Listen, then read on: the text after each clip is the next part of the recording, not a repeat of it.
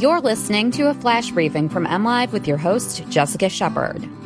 This is your special weekend edition of Michigan News from MLive. I'm Jessica Shepard with some top headlines from the week.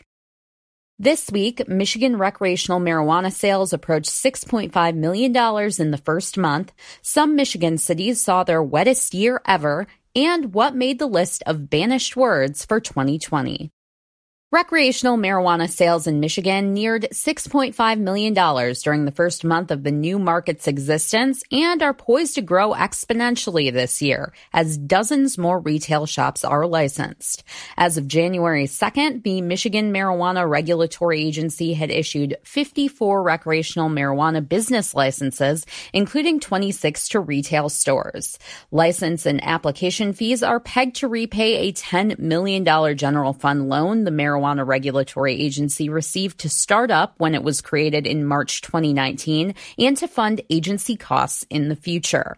The 2018 voter pass law requires the first $20 million collected in excise taxes over the first two years of the program be spent on medical research involving marijuana. The remaining funds will be split between municipalities that allow recreational marijuana sales, the School Aid Fund, and the Michigan Transportation Fund.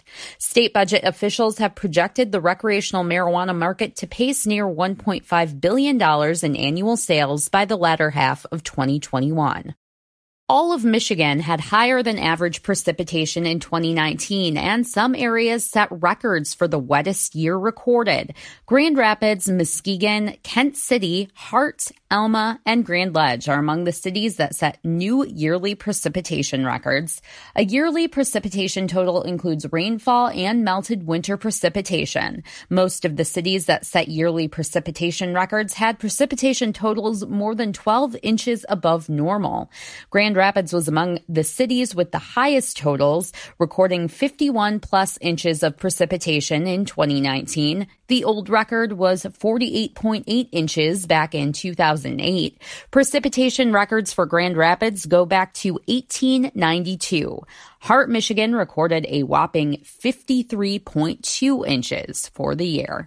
One Michigan University's list of banished words for 2020 Lake Superior State University's 54th annual Banished Words list was released earlier this week, highlighting words and phrases nominated for their overuse or frequent misuse. The most nominated phrase this year was quid pro quo, fueled by its frequent use during impeachment proceedings. An entry that made its way onto the list after its popularity spiked late last year is okay boomer. The phrase is commonly used on social media as a dismissive response from millennials to the older generation. Other banished words for the year include artisanal, totes, mouthfeel, and literally.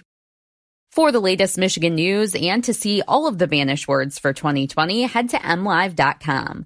A shout out today goes to all of the Emmas and Liams who were born in 2019. According to the Social Security Administration, those were the year's top baby names. Thanks for listening and have a great weekend.